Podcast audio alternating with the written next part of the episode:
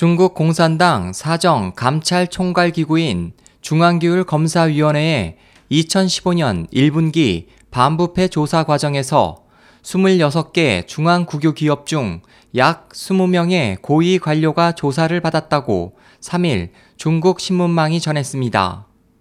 보도에 따르면 2개월간 특정 감사 방식으로 이번 조사에서 적발된 중앙국유기업 고위 관료는 중국 석유화학집단공사 3명, 중국 해양석유총공사 1명, 중국 남방전력망공사 5명, 국가전력망공사 2명, 바오광집단공사 1명, 중국 동방전기집단공사 2명, 중국 전자과기집단공사 1명, 중국 이동통신집단공사 3명, 중국 전신집단공사 1명입니다.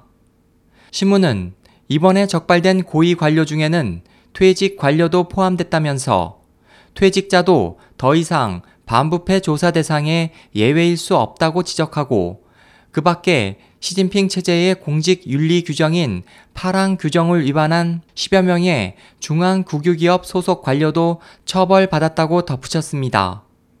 관영 신화통신에 따르면 이번 조사로 중국의 3대 석유 공사로 꼽히는 중국 석유화학 집단공사, 중국 석유 천연가스그룹, 중국 해양 석유총공사 대표가 4일자로 모두 교체됐습니다.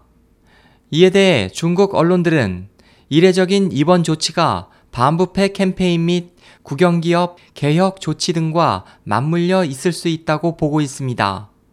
SOH 희망지성 국제방송 홍승일이었습니다.